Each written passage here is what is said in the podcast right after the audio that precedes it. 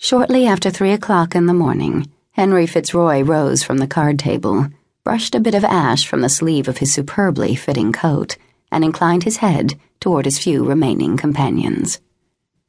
If you'll excuse me, gentlemen, I believe I'll call it tonight. Well, I won't excuse you. Sir William Wyndham glared up at Fitzroy from under heavy lids. You've won eleven hundred pounds off me tonight, damn your eyes, and I want a chance to win it back. His gaze flickering down to the cluster of empty bottles by Wyndham's elbow, Henry shook his head. I don't think so, Sir William. Not tonight. You don't think so?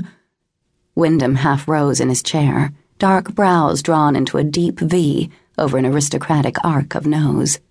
His elbow rocked one of the bottles. It began to fall. Moving with a speed that made it clear he had not personally been indulging over the course of the evening's play, Henry caught the bottle just before it hit the floor. Brandy, he chided softly, setting it back on the table. Is no excuse for bad manners.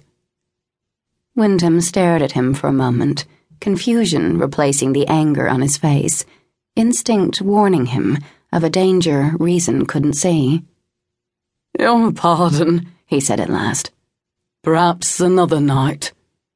He watched as the other man bowed and left, then muttered, Insolent puppy. Who is? asked another of the players, dragging his attention away from the brandy. Fitzroy.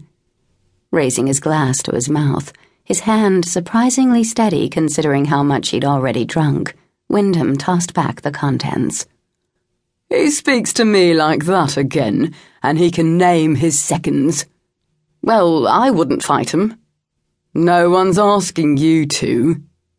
He's just the sort of quiet chap who's the very devil when pushed too far. I've seen that look in his eyes, I tell you.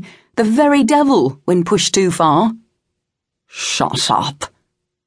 Opening a fresh deck, Wyndham sullenly pushed Henry Fitzroy from his thoughts and set about trying to make good his losses.